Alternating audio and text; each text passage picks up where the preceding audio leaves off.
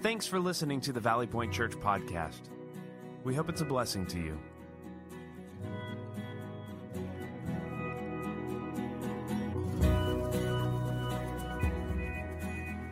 All right, good morning, Valley Point Church. It is great to see you, and I also want to say hello to everybody in the chapel gathering. I hope you have a wonderful morning as well. For the past six weeks, we have been walking through studying the person that we find in Scripture. His name is Simon Peter, and we've been looking at his life, his ups and his downs, and what we've discovered is that he is a faithful follower of Jesus, but he also has a lot of flaws. And from his life, I think there is so much that we can learn. I'm joined today by Associate Pastor Ben Jones. Will you help me welcome him? Can you do that? Great to see you, Ben. So grab your talk notes. Can you do that? And get your cup of coffee because we're going to conclude this and just talk about a lot of different things. And you have space in your talk notes to fill in some other thoughts that we haven't talked about yet. And that's kind of the heart of today. So, Ben, I presented six different big ideas yes. over the past few weeks. Which big idea impacted you and why? Well, they were all so great. I must say that you, right. you did such a good job preparing all yeah. of those. I have my end of the year evaluation coming up yeah. soon, so help me out here. That's right. Just kidding. The, um, the one that stuck out to me the most was probably week four. And I will read this one because it, it could have been the, mm-hmm. the longest big idea ever. But it said this it said, spending time with Peter helps us know that while we may have lived at times in ways that are inconsistent with our pledge to follow Jesus, and here's the phrase that I want us to key in on here is that God does not define us mm. by the worst things that we have done. Right. And I think that this kind of stuck out to me because of, of how universally applicable this is. I think we can all identify with this at times because I feel like a, a, lot of the times we define ourselves by some of the, the worst things that we have mm-hmm. done. And it's important to realize that that's not how God uh, identifies us. And last week, you talked about the, the peaks and the dips right. of Peter's life. And I think we all experience those, and those can come rather quickly, and we, we can have our ups and downs, and sometimes they come and go. But sometimes they really last. Mm. And those, those valleys can become even less like dips and more like icy, slippery slopes. Right.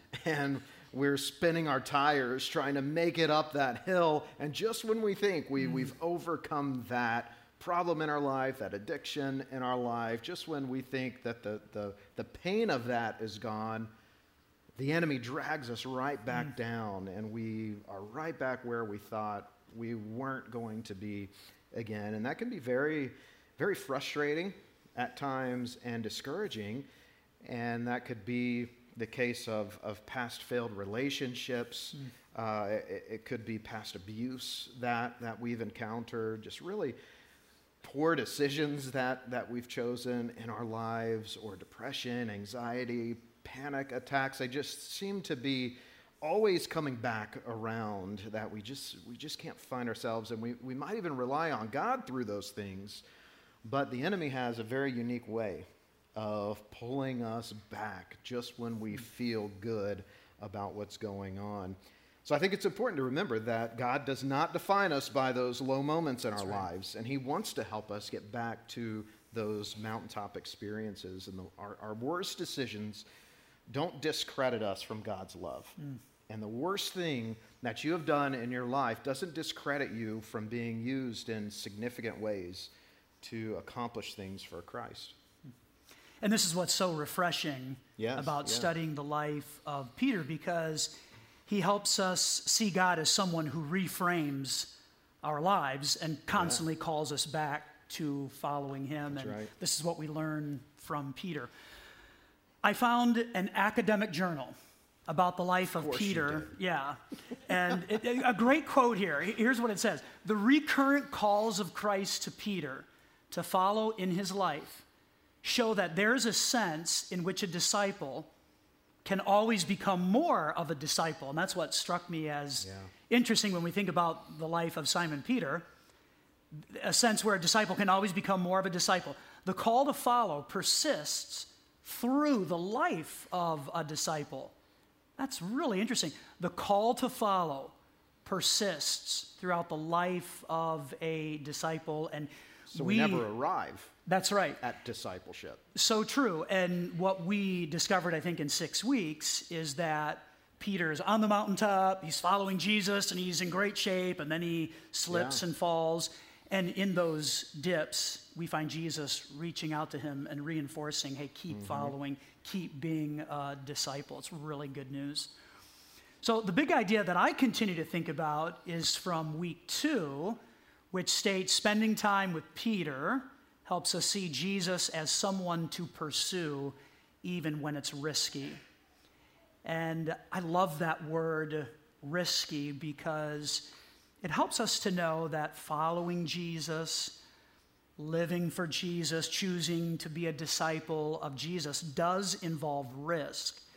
And that can sound scary, but I think it can also be a really exciting thing because we never know Yeah. how it's going to turn out when we follow Jesus, and certainly Peter is an example of that.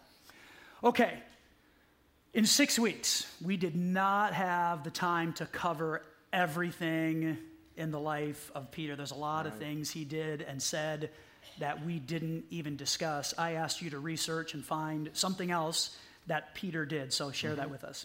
Yeah, certainly. Uh, his life is just all over Scripture. It'd be impossible. We, we'd ha- we could spend a year on Peter. But one of the things that I found very fascinating is that a lot of the times we attribute um, the, the, uh, and accredit the Apostle Paul as the one to have originally taken the good news of Jesus to all nations, to Gentile nations, because as to up to this point, it had only been for the Jewish uh, nation of Israel. But what we find is a very significant chapter in the book of Acts. And Peter is smack dab in the middle of this. And so, to set the, set the stage for what we're going to read in Scripture, is that Peter receives a vision from God. And God tells Peter that he needs to go see this guy named Cornelius. Mm-hmm. And he doesn't know Cornelius from anybody else. And he really doesn't understand what, what all of this is about. Well, at the same time, God also leads Cornelius to go seek out Peter. And so he sends some of his people to, to go find Peter, and they show up, and Peter's like, What? Are you kidding me? yeah, let, us go, let's go find out what all this is about. And again, he doesn't know what this has in store for him, but what we're going to pick up is the as Peter arrives at the home of Cornelius and his family. And so Peter enters the home, and, and here's his greeting. Peter told them, You know, it is against the Jewish laws for me to come into a Gentile home like this. So, good job, Peter. Great, great welcome statement. Right. Uh, but God has shown me, get this, that I should never think of anyone as impure. And so they begin to dialogue back and forth. And, and later on, Peter says this He says, I see now very clearly that God doesn't show partiality.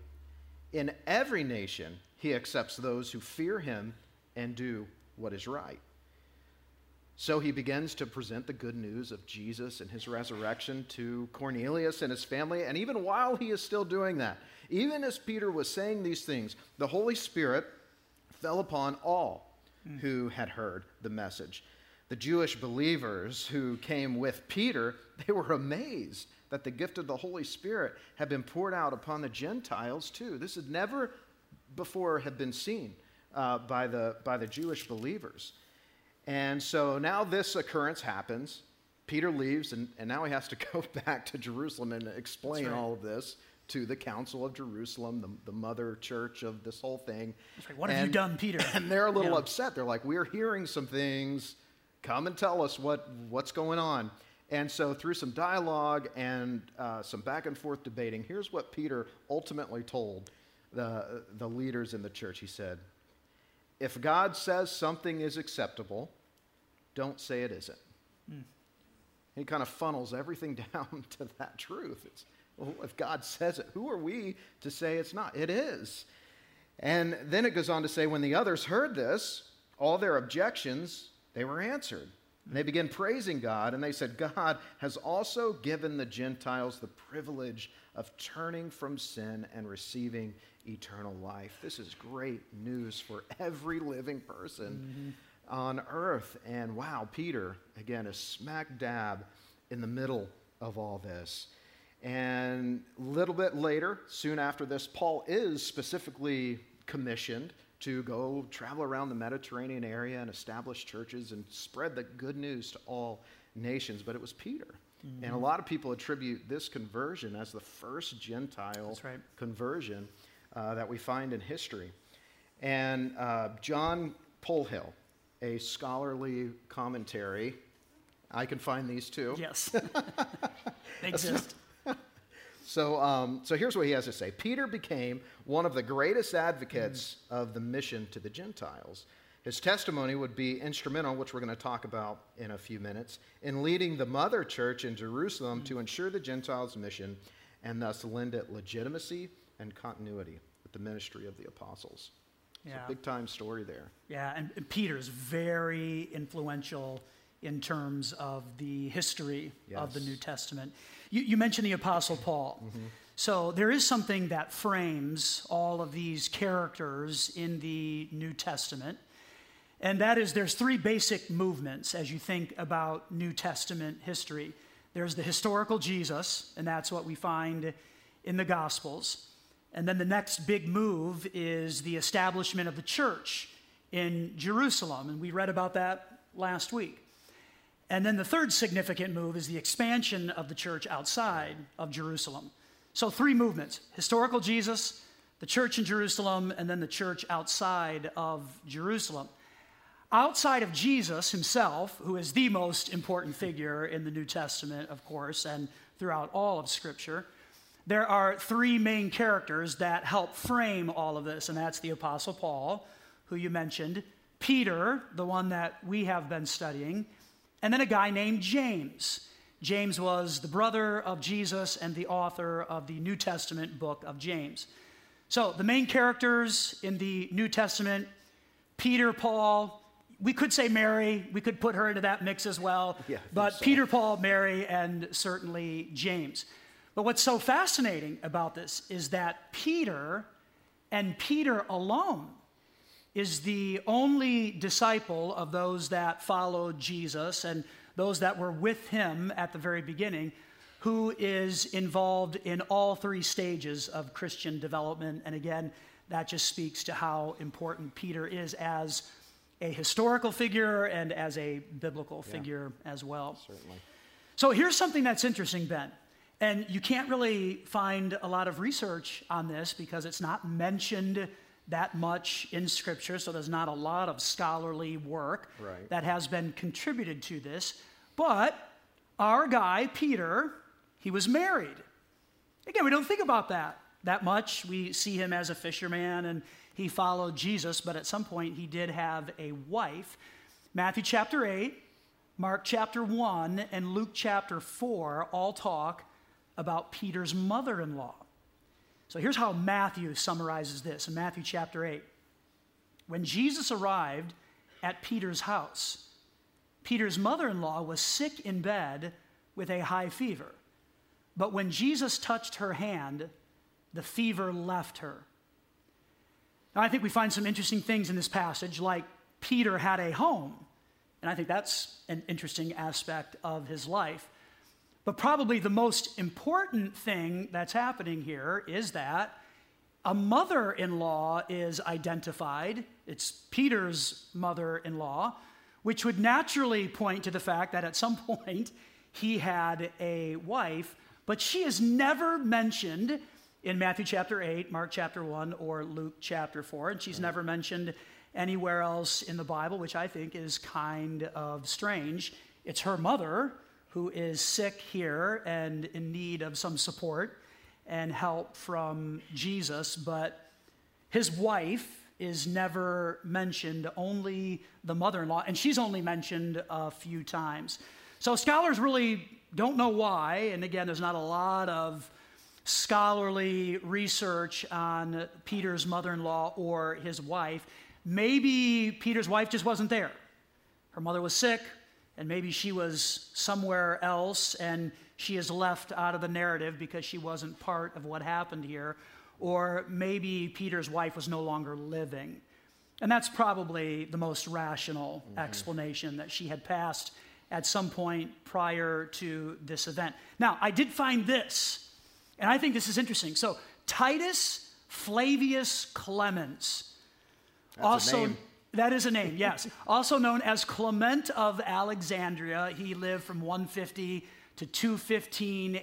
He was a Christian theologian and a philosopher. Apparently, he wrote this about Peter's wife. He said, They say, accordingly, that the blessed Peter, on seeing his wife led to death, rejoiced on account of her call and conveyance home, and called very encouragingly and comfortingly, addressing her by name, Remember thou the Lord. Mm. So tradition states, perhaps, that Peter's wife was martyred right. because of her faith. But the truth is, we don't know. That could be fake news. could be fake news. Scripture doesn't say anything about Peter's wife or about her being martyred. We do know Peter had a mother in law, which means at some point he was right. married, and that's just kind of interesting. Now, here's something else that is interesting, Ben, and this isn't scholarly at all. All right? so I, I, want everybody to still pay attention, so we'll, we'll bring it back here with a cartoon. Now, do you remember in week two, we talked about how Jesus fed thousands yes. of people, and he did that with two fish and five loaves of bread? Well, I began to wonder what would that look like today if Jesus were to perform that miracle? And so I, I found this cartoon. Yeah, here's Jesus. You know, I, I can't eat that.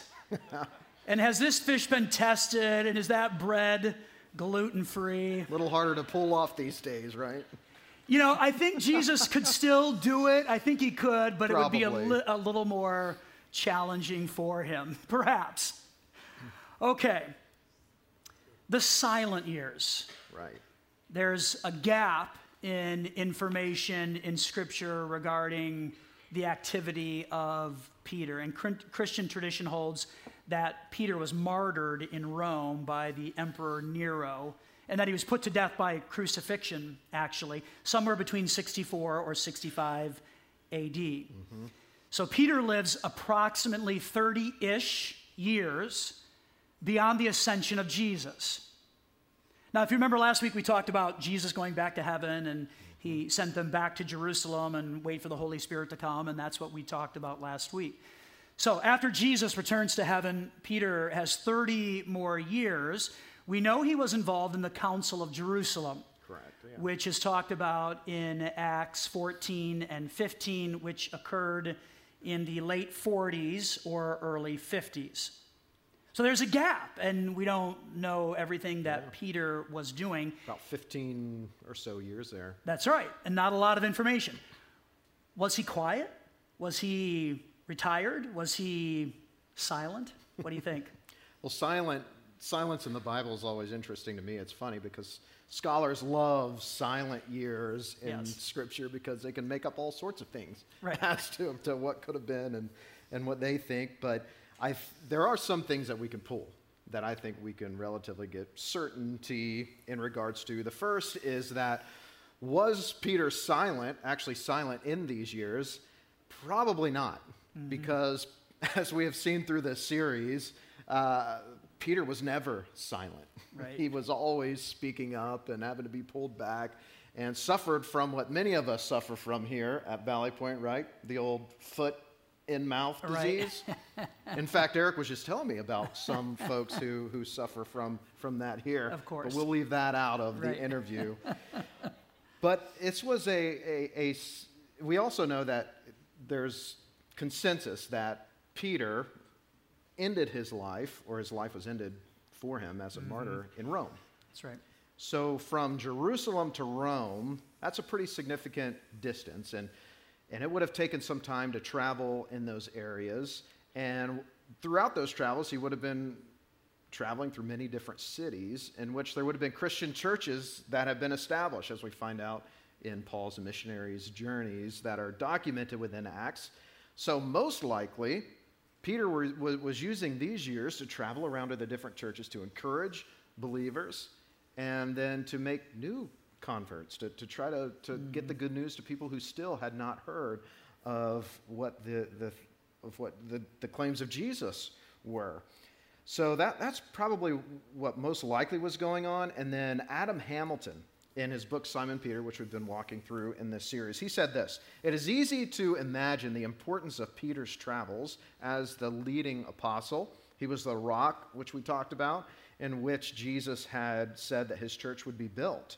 And so this makes Peter an eyewitness. Mm. And eyewitnesses in that day were extremely significant. This was really the only way to confirm claimed information. So there was a lot of value to Peter going to all of these different locations and saying, I was with Jesus.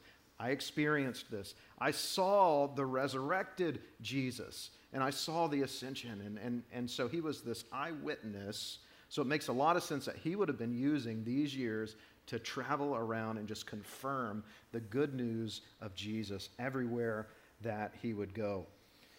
And then lastly, I, I think it's fair to assume that Peter was faithful to the end, mm-hmm. that he, he spent his final days preaching the good news, not silent at all, but very much alive and preaching. Why else would, would he have been martyred? That's right. In Rome, yeah. That's right the research indicates Peter was probably very active yes. in these mm-hmm. silent years where there's not a lot of information about him traveling and, and doing the things that you discussed. Okay, I found this meme scholarly? on the Last Supper. It is not scholarly, oh. no. So let's check out this meme. All right, the Last Supper. One of you will betray me, four of you will get book deals. So Jesus didn't actually say that, okay? He did say one of you will betray me but he did not say four of you will get book deals. Actually, if you look at the list of disciples given to us in Scripture, it's fairly clear only three of them got book deals, not four, but that's for a different conversation. there are two books in the New Testament named 1st and 2nd Peter. They have Peter's name. But did Peter actually write both of these books? Well, let's think about that. First Peter, the early church universally accepted First Peter and acknowledged its authenticity and authority, and Peter as being the author. So there was some debate about that, but that was pretty much solved a long time ago. Second Peter, no other book in the New Testament has as many problems of authenticity as the book of Second Peter. Hmm. There are many scholars who really debate and wonder did Peter actually write this or was it written by somebody else? Did Peter work through a scribe, right. perhaps, in putting all of this together? I've done a fair amount of research, and I think the internal evidence for Second Peter, especially the first verse that talks about Peter himself. Uh, there's so much internal evidence that is reliable and trustworthy that really points to right. Peter being the author of this. So we have these two books, First and Second Peter. Here's what they do. If you ever get the chance to read them, and I would encourage you to do that, they challenge our faith. Mm-hmm and they really encourage us to dig deep and to live in a bold way for Jesus, which you would expect all of that type of content from yeah. an author like Peter because this is how he lived his life. So these are just great books. Yeah, they are. Okay. What fascinates you about Peter? Yep. I think many things kind of do, but the one that, that I like the most about Peter is his unapologetic enthusiasm to, to life in general. He, his successes, he rode those successes highly, but when he failed, he, he really felt the, the failure of his life. I think he really wore his emotions mm. on his sleeves, which got in his way sometimes, but also really gave him some success in life. He would, he, he would jump out in front. He's the one who hopped out of the boat, remember, when no one else was jumping out of the boat. He's like, wow, this is you, let me try it. And he jumps out and he gets ahead of everybody. Jesus is having to pull him back and rein him back in at times. But I don't think that, that Jesus really minds that. And one of the things I do is I coach Little League Baseball. And some of the coaches that I coach with, they get a little frustrated at the kids who get a little too aggressive. You know, maybe they're swinging at a bad pitch or they're, they're really eager to steal a base and they get, they get thrown out or doing something that, that they just shouldn't have done because of they were just being a little too aggressive. And I try mm-hmm. to calm that down and say, no, I, I actually like that in my players because I would much rather have to pull a player back from being too aggressive than trying to kick him in the tail to get going. That's almost impossible. And I think Jesus found the value of a guy who was ready to just go after it.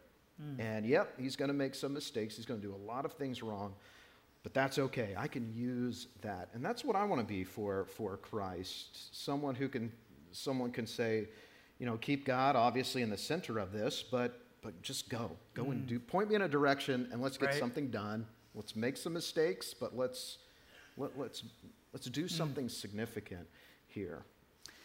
There's something about a disciple in motion. Yes. And I think that's one of the other things that mm-hmm. we learned from Peter. He was always doing something, mm-hmm. saying something, and again, it got him in a lot of trouble, but he was in motion, and motion can be directed. Yeah, energetic guy. So, Peter, we, we see him, Ben, starting as a fisherman. That's, that was his job, that's what he mm-hmm. did for a living. Jesus reaches out to him and calls him to follow. Peter does that. So he moves from being a fisher of fish to a fisher of people. Right. And he's even declaring this truth about Jesus, this great news. It's, it's available for all people. I- encourage us with some more words from Peter. Encourage the church. Yeah, because I think while Peter was an extremely enthusiastic guy who could, could maybe get on people's nerves at times, I think he also had a very unique way of encouraging. Mm. And we see that throughout his, his testimony and his, the books that he wrote within Scripture. And so I believe that we can distill some things from Peter's teaching that can encourage all of us in some way today. So I want to break this up sort of into two categories. For those of us, first, firstly, who may be going through a really high season of success and joy, and things are just really, really good. I think Peter has some words for us. I think he would say this, and these words are found in Peter chapter 5. Keep a cool head and stay alert. Hmm. The devil is poised to pounce and would like nothing better than to catch you napping, to hmm. get you off guard, and to keep you off guard. So here would be my encouragement to, to you is to not get overly confident in one, your faith, thinking that you may have a lot of things figured out and mm-hmm. you've gone through some things. Don't get too confident because the enemy is really, really good at kicking our feet out from under us in those mm. moments of confidence. And don't begin to think that the successes that you have is all from your ability to achieve and succeed. And, and, and, and don't think that you have created some kind of foundation for yourself through your own work and success because everything we have, all the abilities we've had, the talent that we've been given, the education, the, the environments that we've been benefited with being a part of has led us to where we are. Not of our own, but of God's grace and blessings in our life. So don't get too confident and stay humble. And don't let pride take over in those good times. Enjoy them. Enjoy the good times because certainly those valleys will be coming. And that's, that's the second group of, of individuals I'd like to encourage today is, is maybe you're, you're going through something uh, really difficult, whether physically or emotionally or relationally, whatever that might be, mentally. There is some encouragement for you that Peter offers today. Later on in the same paragraph of scripture, 1 Peter chapter 5, he says this So keep a firm grip on the faith.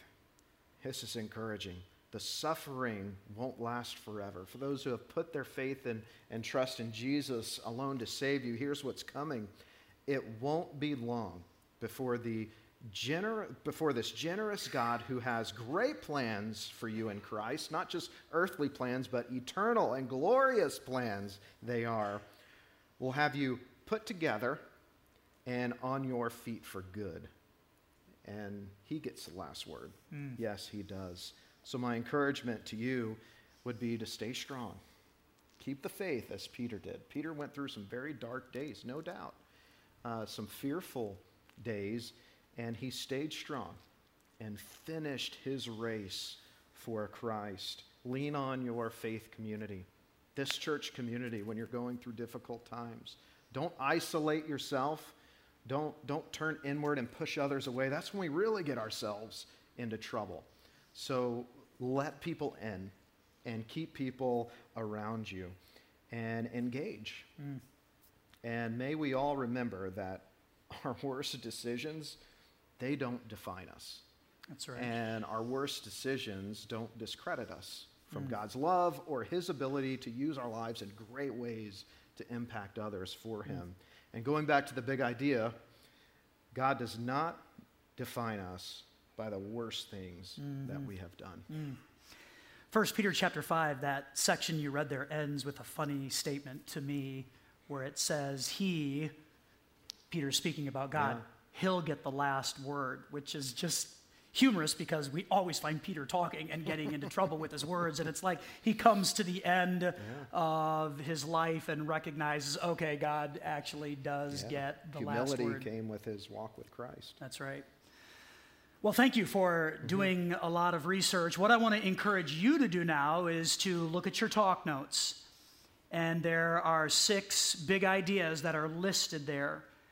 I'm going to give you about 30 seconds to look at those six big ideas and to hmm. identify one that is meaningful to you as you think about what's currently happening in your life and what you're experiencing and what you're facing right now. And to circle that and to commit to praying over that this week, to contemplating the words that are there as you face everything that comes your way over the next few days and allow that to speak truth into your life. So you take 30 seconds to identify that, and then I will share a benediction with us.